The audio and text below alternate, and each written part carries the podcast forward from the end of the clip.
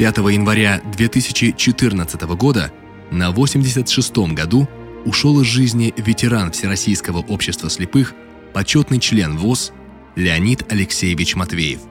Жизнь и деятельность этого человека стала целой эпохой в истории Ленинградской, Санкт-Петербургской, региональной организации ВОЗ. Сегодня о Леониде Алексеевиче вспоминают его друзья и сотрудники. Говорит председатель Санкт-Петербургской региональной организации ВОЗ, член Центрального правления Всероссийского общества слепых Алексей Борисович Колосов. Леонид Алексеевич Матвеев – это, безусловно, уникальная личность. Э, и как, э, прежде всего, сам по себе человек, так и как руководитель региональной организации. Когда ему было 17 лет, он подорвался на вражеской мине и полностью потерял зрение, получил травму рук, в результате которой кисти пришлось ампутировать. Причем перед этим он был в зоне оккупации немецких войск в Ленинградской области, его деревня оказалась, и немцы угнали его вместе с другими жителями деревни в концлагерь. И вот представьте, после освобождения, после того, когда, казалось бы, уже все ужасы позади, когда можно приступать к мирной жизни, случается такая трагедия. И вот то, что в этой ситуации Леонид Алексеевич не только не растерялся, а окреп духом. Его характер закалился и позволил ему добиться в жизни очень многого, состояться и как человек, и как э, руководитель организации. Конечно, вот это, наверное, говорит о многом. Он поступает, закончив определенные реабилитационные курсы э, в Ленинградский государственный университет на факультет философии и заканчивает его с отличием.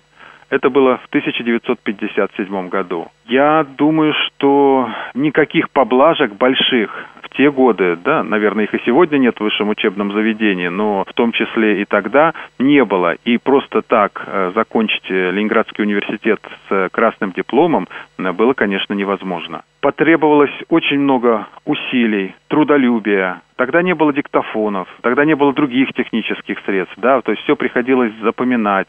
Пришлось освоить Брайль, несмотря на те травмы, о которых я уже сказал.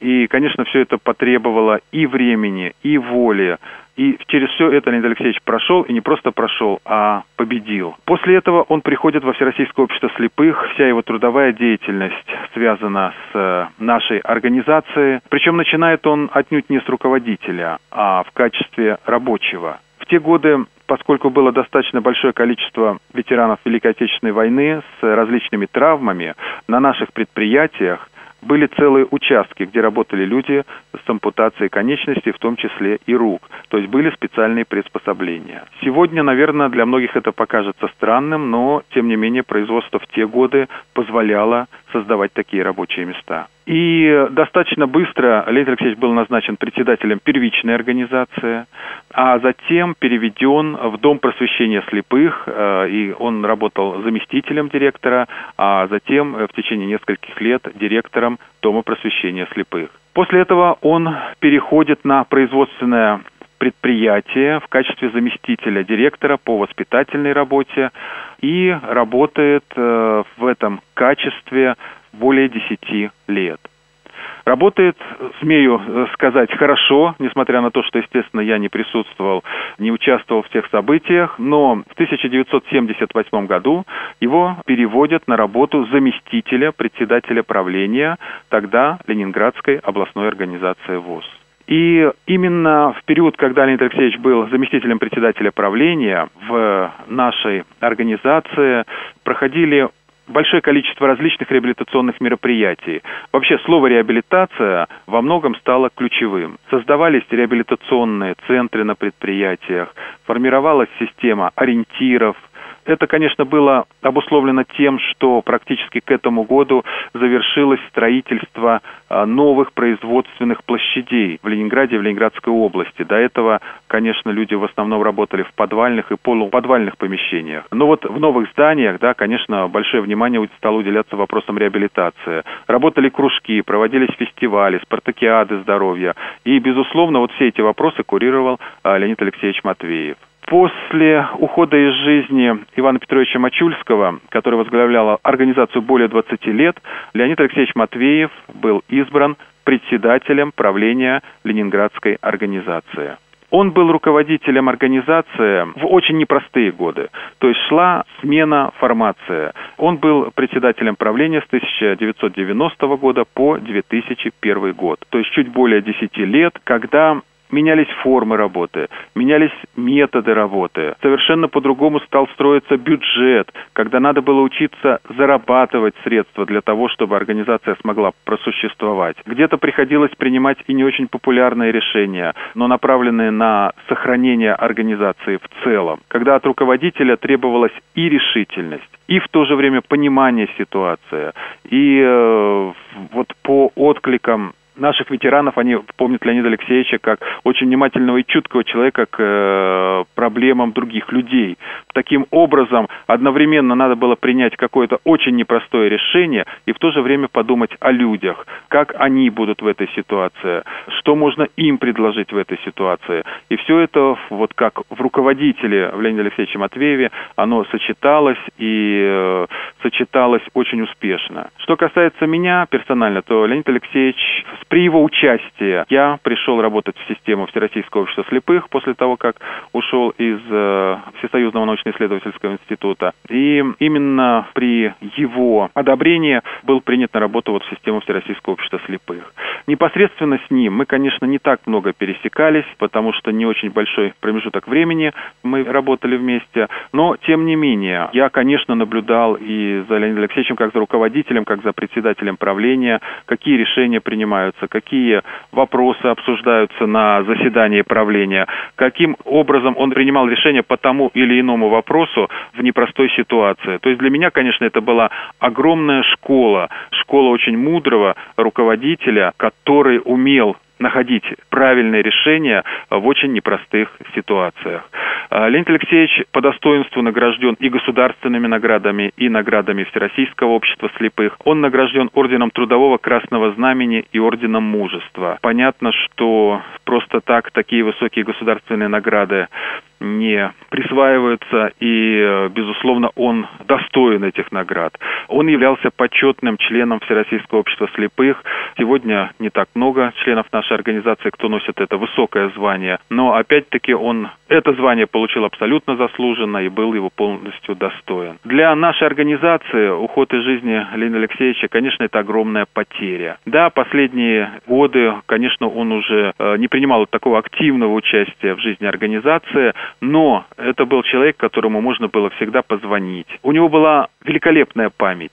Многие наши ветераны, вот совет по работе с ветеранами, какие-то вопросы поднимал, и никто не мог вспомнить. И тогда как выход, как э, такой единственный и абсолютно правильный выход было, давайте позвоним Матвееву. У него была такая память уникальная, что он помнил практически обо всех и самые мелкие какие-то нюансы из жизни человека. И, конечно, я как руководитель неоднократно обращался к нему по тому или иному вопросу. Причем Леонид Алексеевич очень деликатно говорил, что, конечно, сейчас все уже другое, и что это э, все надо самому решать, э, смотреть по ситуации, это все правильно было, э, но все равно вот его мнение, оно было, с одной стороны, очень интересно выслушать, с другой стороны, очень полезно для того, чтобы учесть те или иные нюансы в работе. Правление нашей региональной организации, конечно, э, с большим прискорбием вот узнала об уходе жизни Леонида Алексеевича, но могу сказать одно.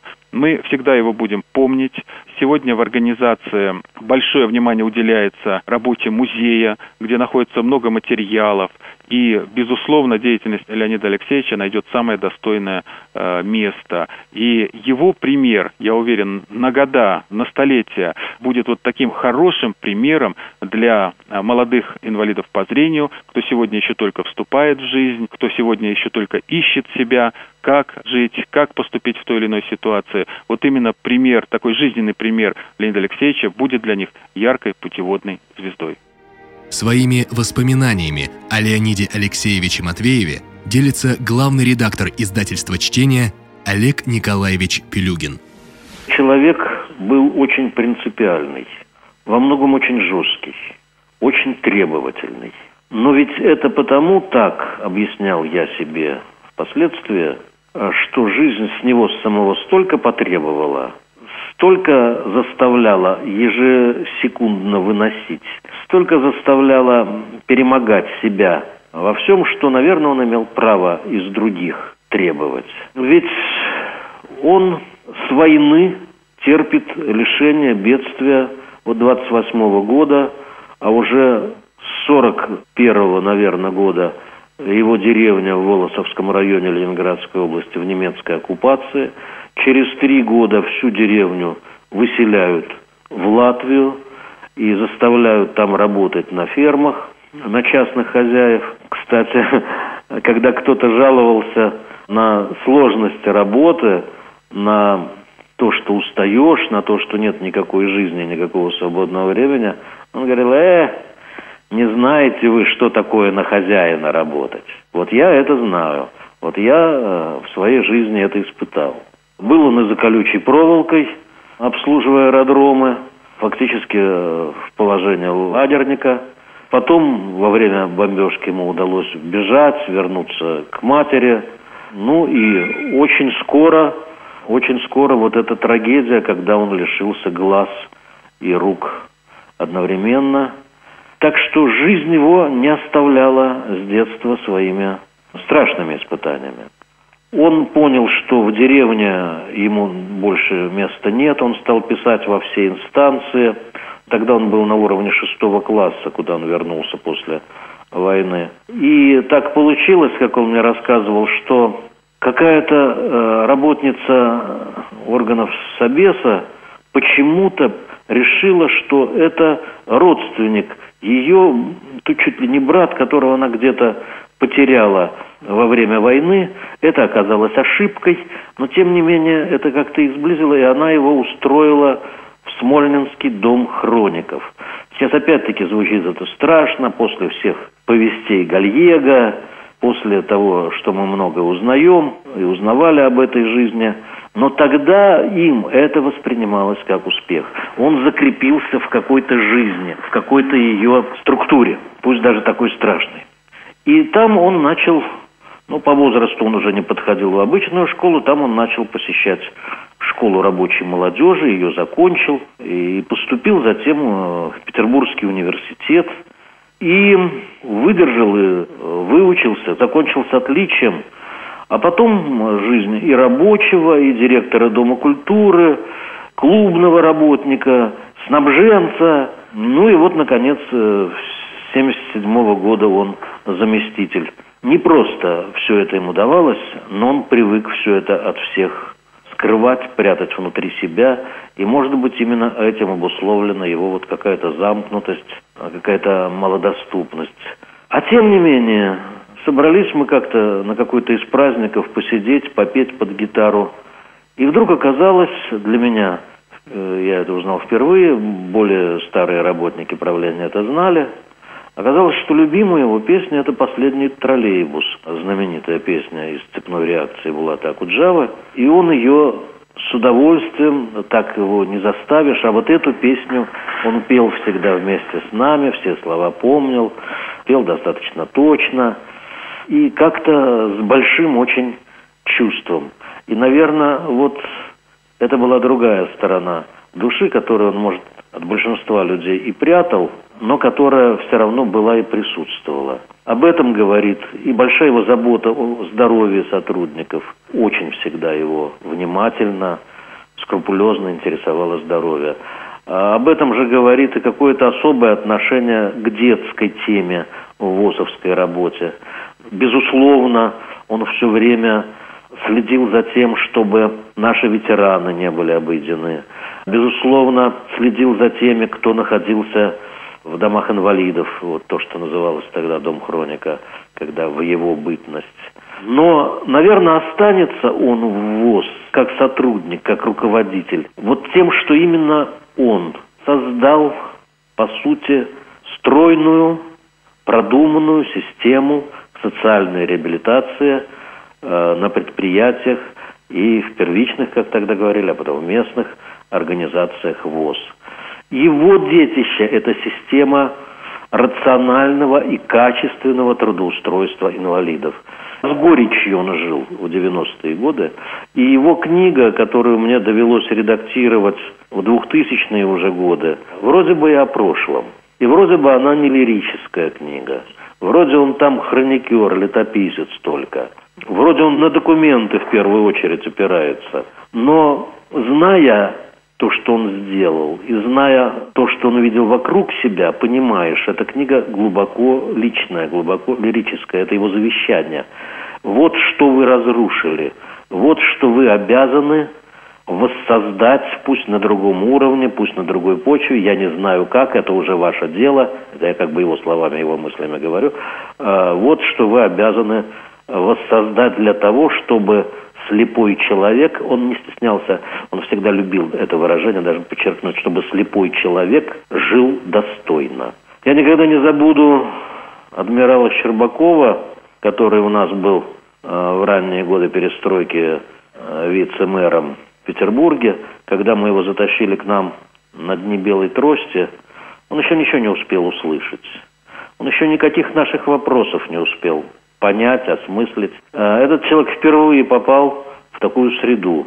Но он сидел рядом с Матвеевым в президиуме, и достаточно было э, этого изуродованного лица, этих шрамов, этих отсутствующих глаз, темных очков и отсутствия рук – чтобы у адмирала бывалого чуть ли не весь вечер катились слезы из глаз. Я не люблю таких сентиментальных штук, и не этим мы должны наших властителей убеждать и на свою сторону привлекать, совсем другим, но такой эмоциональный пример такой силы, он, конечно, бывает редко, и, конечно, Леонид Алексеевич человек достойный, мужественный, волевой, и очень много сделал для общества. Светлая память о Леониде Алексеевиче Матвееве останется в сердцах его родных, друзей и сотрудников. В нашем эфире прозвучит его любимая песня Булата Куджава «Последний троллейбус».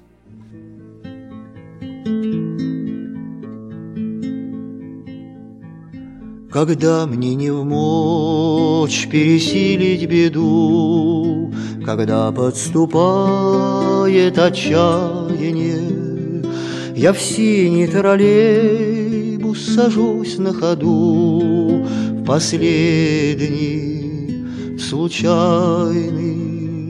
Я в синий троллейбус сажусь на ходу В последний случайный.